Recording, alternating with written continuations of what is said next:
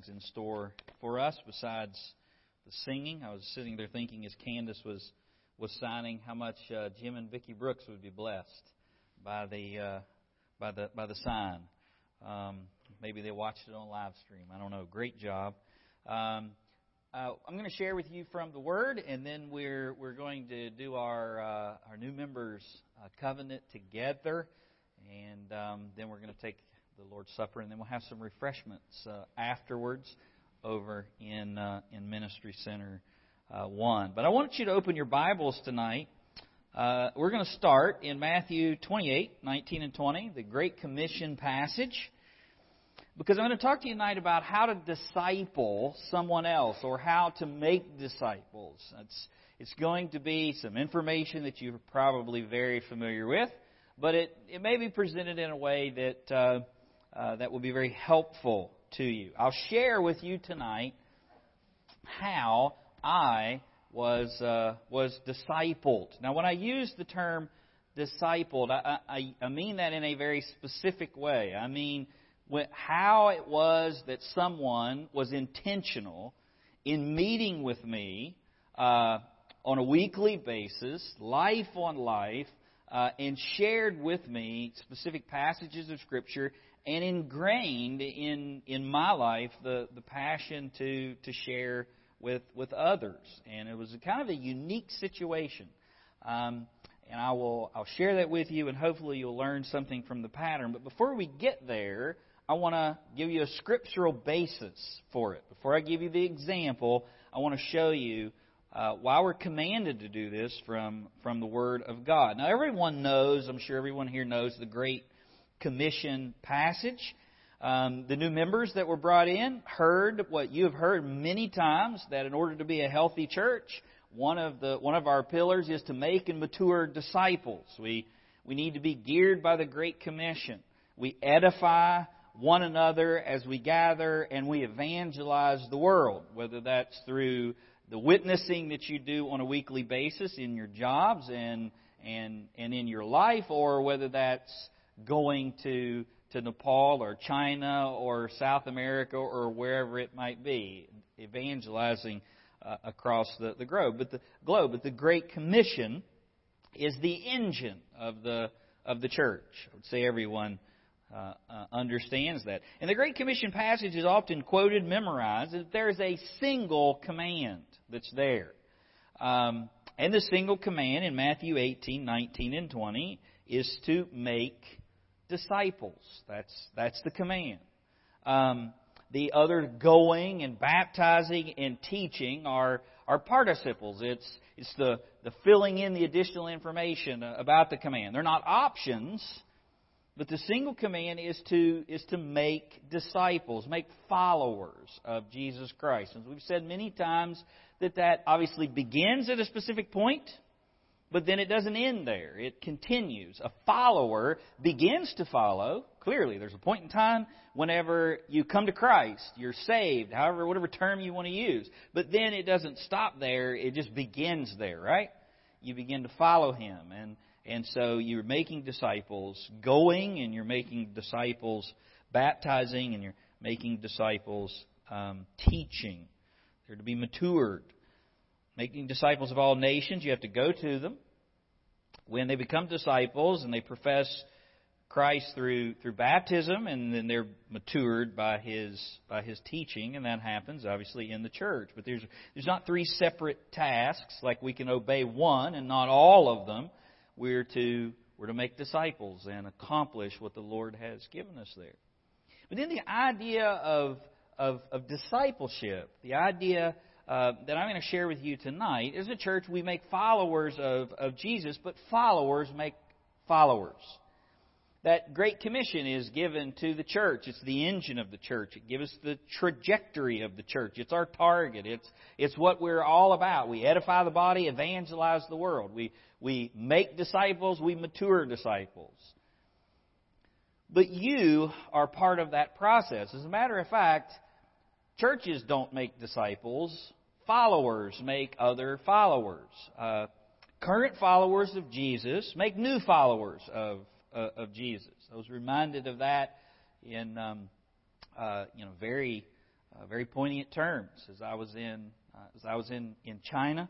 Um, it's kind of hard for us to grasp uh, an entire culture and a group of people that don't think the same way we think. I mean, even here uh, in uh, in our world, we we lament about people losing the knowledge of of God, and yet there there's still a backdrop there. Um, you know, people people have heard about the Bible, they've heard about Jesus, they they know about the Bible, but but when you get in other cultures and other places, it's it's like blank slate.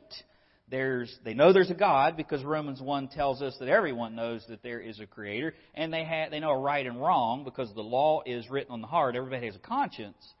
But just the idea of of uh, the Old Testament versus the New Testament or Israel or or really a lot of things we take for granted, um, it's it's no pun intended, but foreign to them. I was in a conversation at uh, at dinner the first the first night that that I got there, and, and one of the one of the uh, the, the, the Chinese there said uh, somebody brought something up about uh, about divorce and about marriage, and um, the one, one of the individuals said, "What what do Christians believe about that? Is it okay for them to is it okay for them to divorce? What does marriage look like?"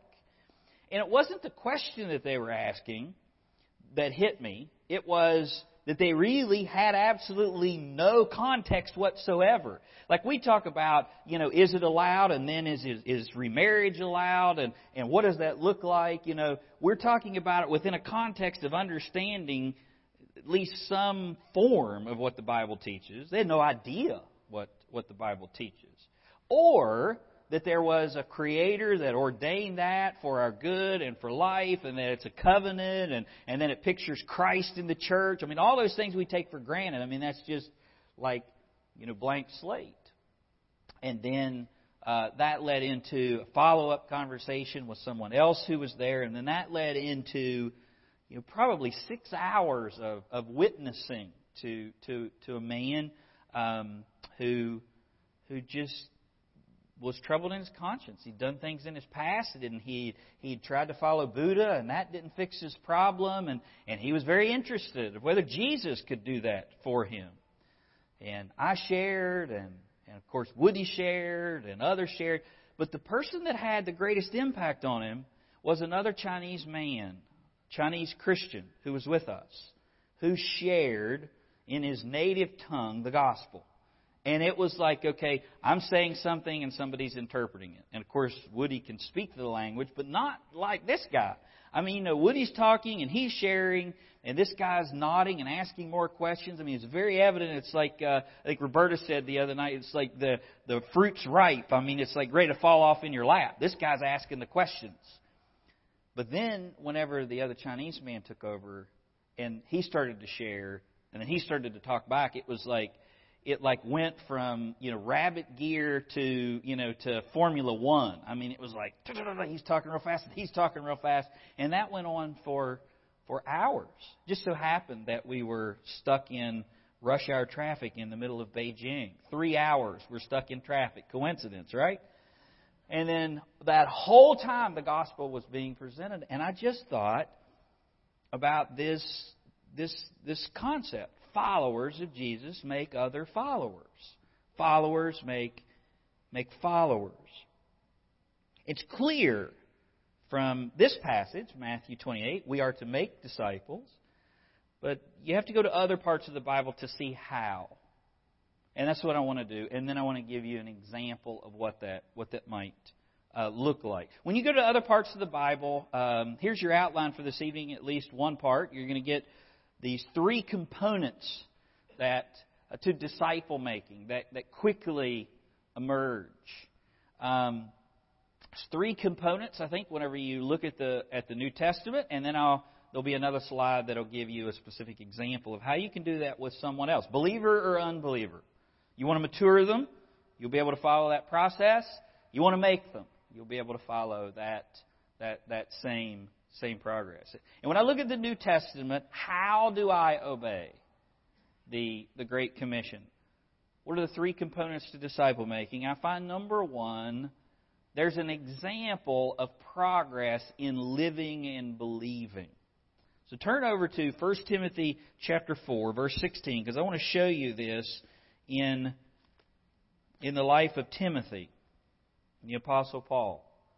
I mean, the first thing that you have to have if followers make followers, there's a there's an example of progress in living and and and believing.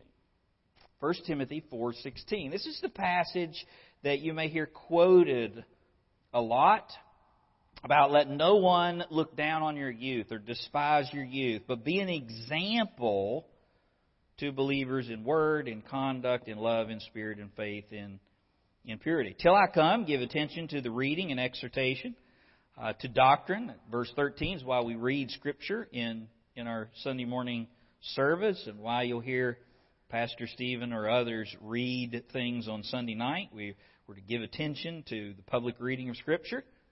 Do not neglect the gift that is within you, which is given to you by prophecy with the laying on the hands of the eldership.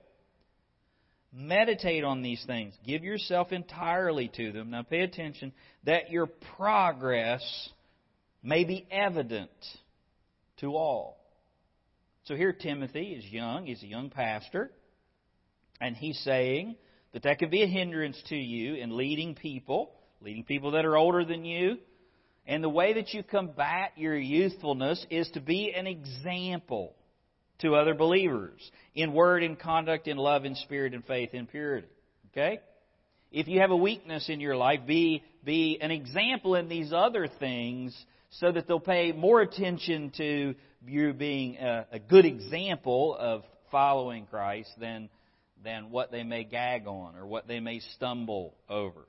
So here you have the idea of being an example and then Paul goes on to say, meditate on these things, give yourself entirely to them that your progress may be evident to all. So you have an example of progress. There's an example of, uh, of, of progress. And then he says in verse 16, take heed, pay close attention to yourself, that's your life, and also to your doctrine. So I'm saying an example of progress in living and, and believing. Okay? Very two, uh, two very important components to the Christian life. It's not just doing, it's also believing. But it's not just believing, it's also doing, right? Jesus says through John in 1 John, if we say we have fellowship with him, yet walk in darkness, we lie and do not the truth. You'll know them by their fruit. So what you believe should come out in your in your life. So he's telling Timothy, pay close attention to how you live and pay close attention to what you believe, and those two things go go together.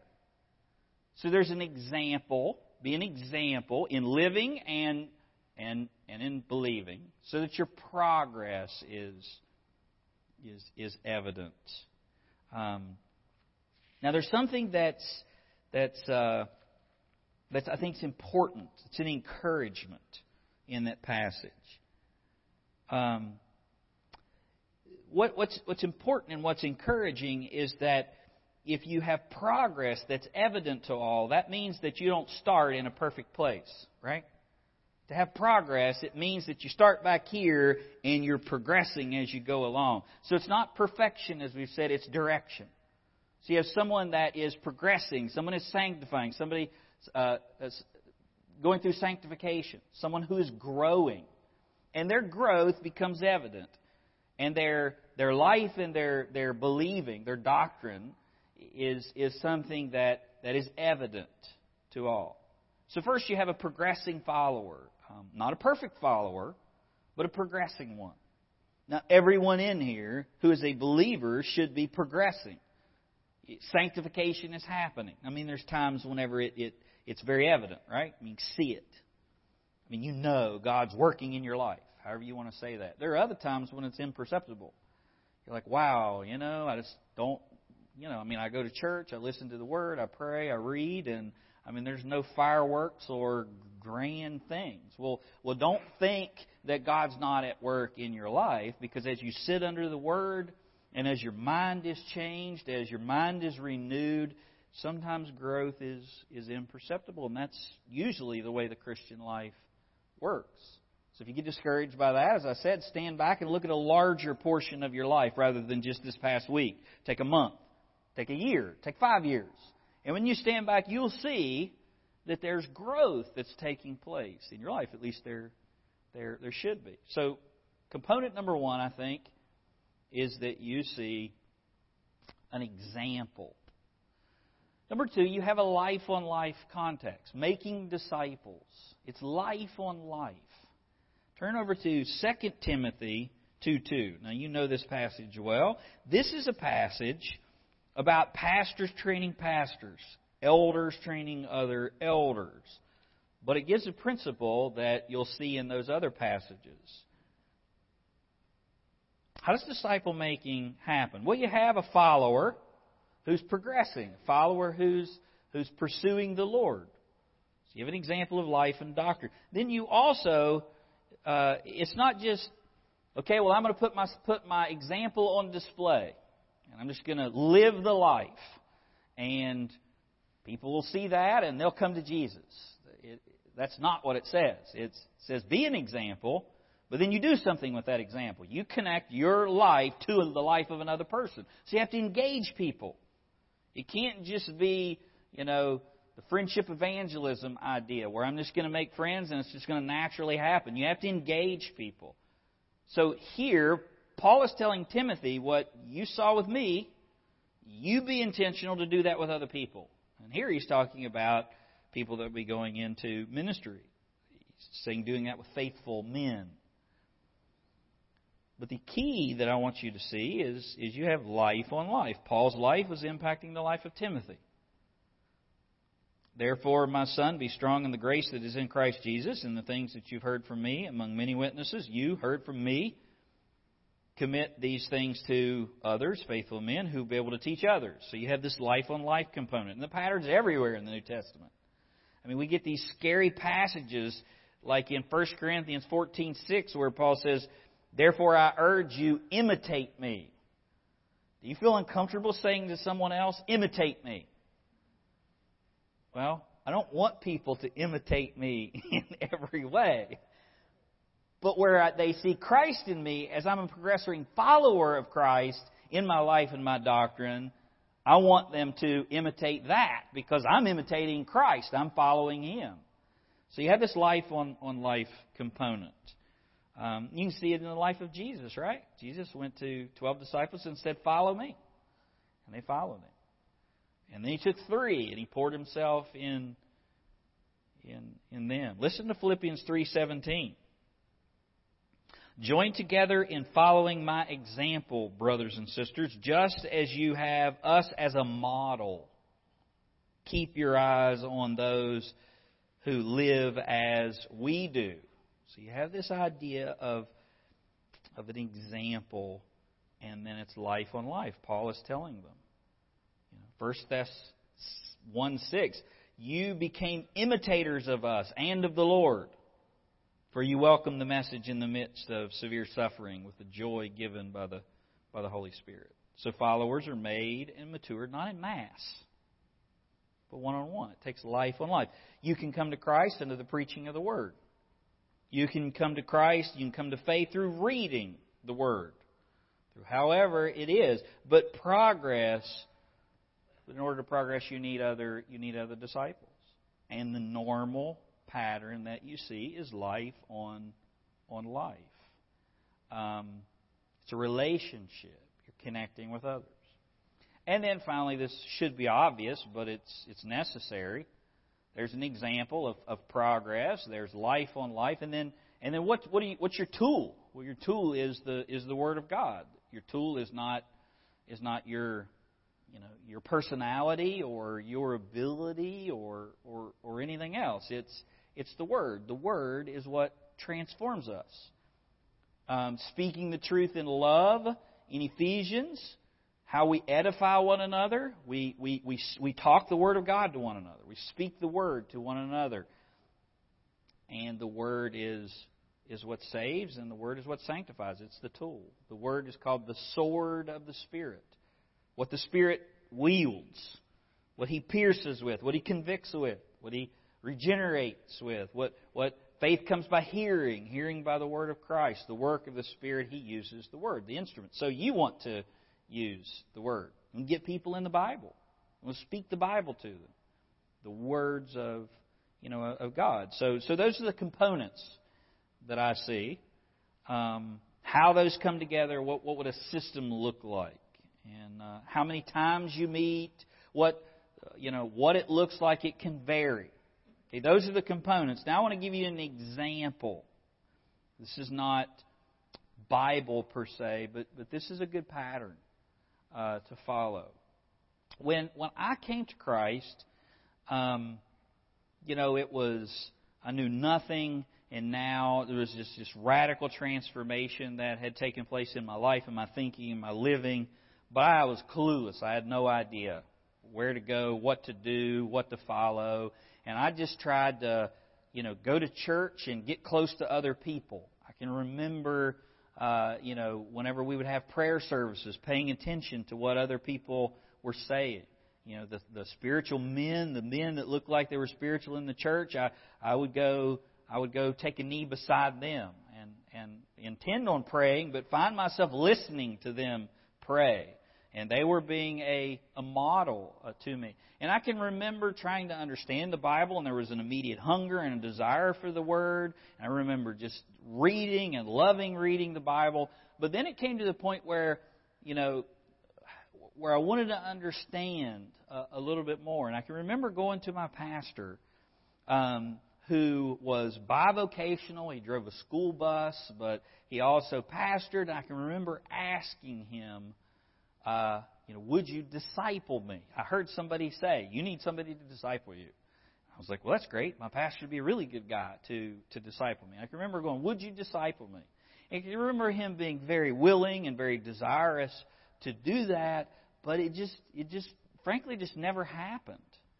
Um, and a couple of years went by. And there was a man that was actually at another church that I met and he had the time and he was willing to do it. And he called my pastor up and asked his permission.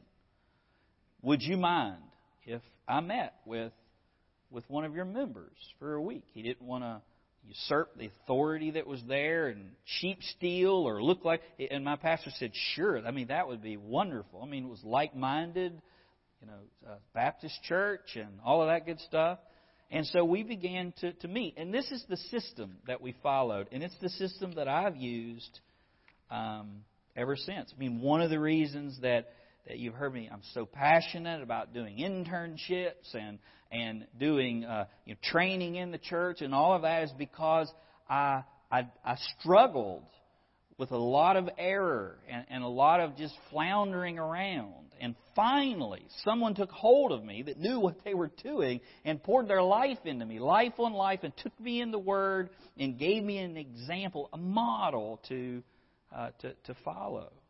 And here's, and here's what we did we met once a week, and we, we read God's Word together. And, and what we would do is um, we read two chapters a day. And everything that you're going to see here you know, has all those three components that I gave you before. There's a more mature believer or a believer that's progressing. He put his example, his life on display. There was life on life, regular contact, which gives you accountability. And then there was also the Word of God. I mean, he allowed the Word to, to transform. So we would read two chapters of the, of the Bible a day. So I would say to you, believer or unbeliever, you get people in the Word. What you want to do. Get them in the Bible. Okay? Now you got to know a little bit about the Bible. You don't have to have a seminary degree. You don't have to be, you know, the Bible man. You're learning. Like we, he would say to me, I'm, you're going to read two chapters a day, and I'm going to read the same two chapters that you're going to read. And he would. He'd read the same two chapters that that, that I would read. So I will know what you're reading, and we're going to get back together in one week. We met once a week, and I'll read the same two chapters. And reading those same two chapters, as I read it, I will pray for you, and you and you pray for me. But you read two chapters of the Bible, all right? So if I had someone that that thought they were saved, if I'm if I'm now the discipler, if I had somebody that I that that thought that they were saved that that I was unsure about, the first place I'd start with them would be 1 John. Why would I do that? Because First John gives the evidences of, of salvation. So I would say let's read First John together. We'll read two chapters a day. And I'm not saying to you, yeah, I mean, I, I hear you. You prayed a prayer when you were in, you know, Sunday school as a kid, but you've been living like the devil your whole life, and you're going to heaven because of that. Yeah, right. I don't do that, all right? I say, let's go to the Word together. But now I'm guiding them in the Word. I'm putting them in the Word where I know the Word is going to address what the issue is. Now, when they're in there, God's going to address all kinds of things that I can't be aware about, aware of, which is a good thing. God has an agenda, but I have one too, and it's a good one. So, if it's someone that I'm unsure about their salvation, they know about Jesus, and I'm unsure whether they're converted or not, but they profess to be, I take them to First John because First John's going to give them the evidence. If they're a total, they have no idea about Jesus, they're unsaved, and they know that, then I would take them to the Gospel of John. It's probably where I'd start. You've probably heard that before because John gives the story and clearly clearly presents. So, someone I'm unsure about their conversion, First John. If it's an unbeliever, I take them to the Gospel of John. Any place you put them in the Bible is not bad. Okay, so you don't have to follow this. This is just what I do. Get them in the Word is is the key. All right. If it's somebody that's struggling with their commitment to the church, I would take them to the book of Ephesians. And I would say, let's look at the book of Ephesians because Ephesians is all about the church and the importance of the, of the church. If it is someone who wants to grow more, who, understands the basics of Christianity but needs to go a little deeper, where do you where would you start them? I'd start them in the book of Romans, right? book of Romans is like the systematic theology of the New Testament. And that's where you start them. Now they're going to read through First John. They're going to get through First John if you read two chapters a day before the week is over. So you have to find some supplements. And then you take them to another book, and then you take them to another book. You realize how much of the Bible that you can read through doing two chapters a day like that? You can get through a lot of the New Testament in about eight or nine weeks. So read the Word, read two chapters a day. So there is the instrument that's going to transform you. Second, here's what he said to do. Before you read, Brian, you bow your head. You don't have to have a fancy prayer. Just bow your head and say, God, teach me something from your word today. Sometimes you would say, teach me something new today. You would ask the Lord to speak, ask the Lord to teach you from the, from the word. Now, what was he doing? He was teaching me to depend on God, the illumination of the Spirit, of the text, which is the role of the Spirit. Spirit doesn't give us you know, visions and dreams. It doesn't give us new revelation. The Spirit illuminates the Word. It's His role. To make it plain, make it clear. And He's also teaching me to anticipate. Expect God. Right? Every time we preach, God speaks. And when God speaks, God does something. Right? Let there be light, and there was light. When God's Word when God speaks through His Word, things happen. So I'm praying, God, teach me something new today. And then He says, look for it you know, anticipate. He's teaching me that the word is is going to is going to be transforming. So so pray for for understanding. So we read two chapters a day. The other thing that he would that we would do is we would memorize a passage of scripture a week. It wasn't always a verse. He was careful not to take the verses out of context. If re- memorizing a single verse didn't include the whole context, we would memorize the whole context. Um, Matthew, I'm sorry, Psalm 119, verses 9 through 11. The passage talks about hiding God's word in your heart. It was the first verse, that first passage that we that we memorized.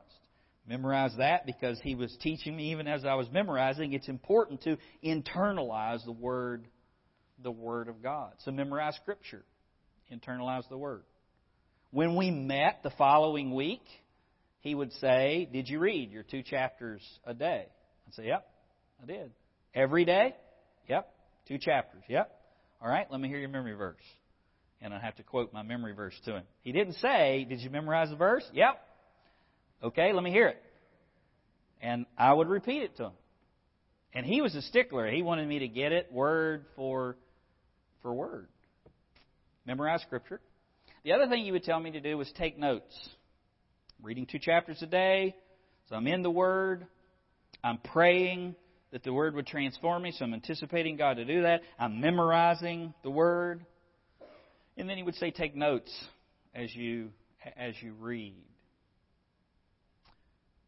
He was teaching me to strive hard and work for understanding. Have you ever heard someone say to you, ah, Can I read the Bible? I can't understand the Bible. Well, I would say there's two reasons. It's probably more than two. One of them is they may not be saved.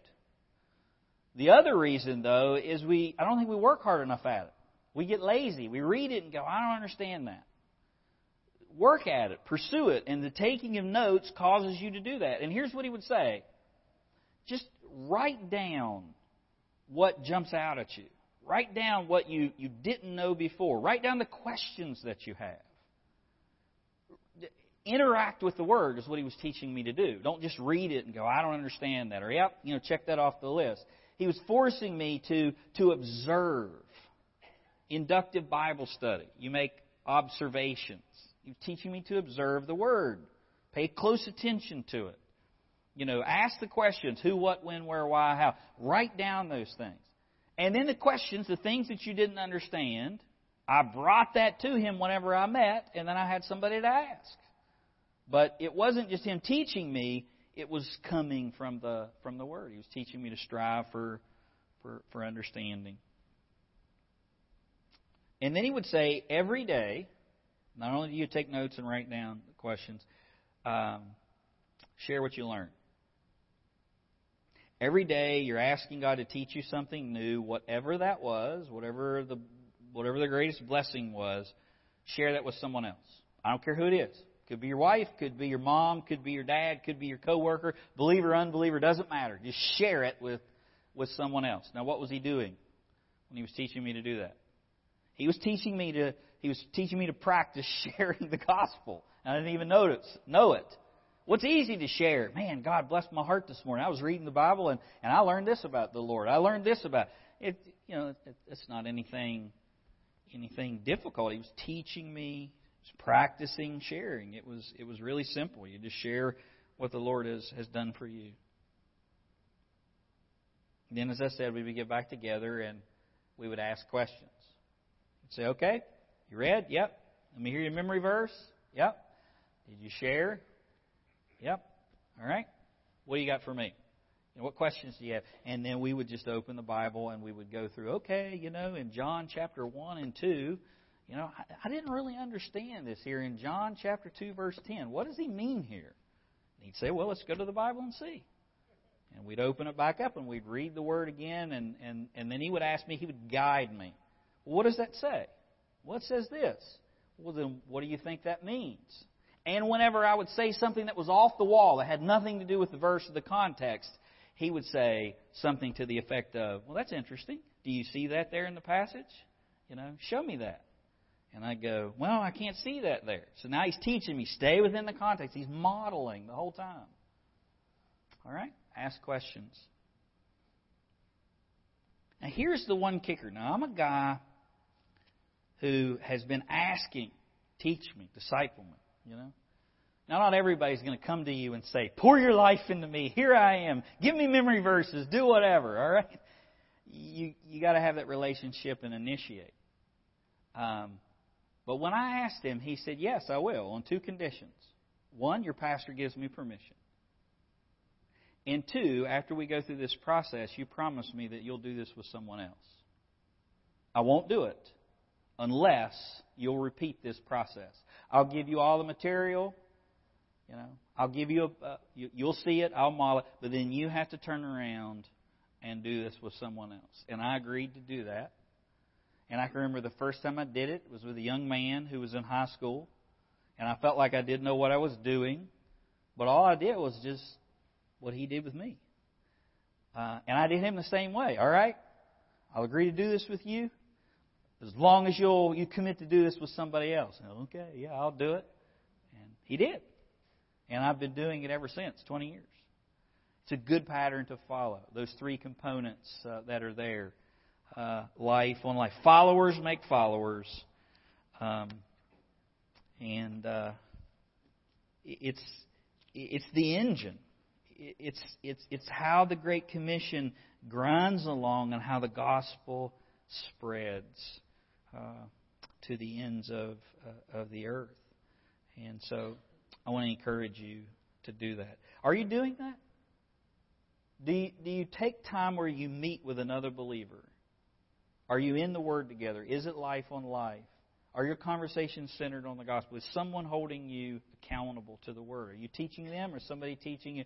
If not, I want to encourage you tonight to pray about initiating that with someone. Whether you are the, the progressing example that somebody else is going to follow or whether you want that from, you know, from, from somebody else. Um, pray about that and, uh, and follow it. If you need more information, I'll be happy to give you all of the uh, all of the you know, these notes and and meet with you myself uh, to show you the show you the process. But um, I shared this with um, with the interpreter school uh, over in uh, over in China, and it was a blessing to them. And so I just thought right then, you know, I'm going to share that on Sunday night whenever I get back. So hopefully it was a blessing uh, to you.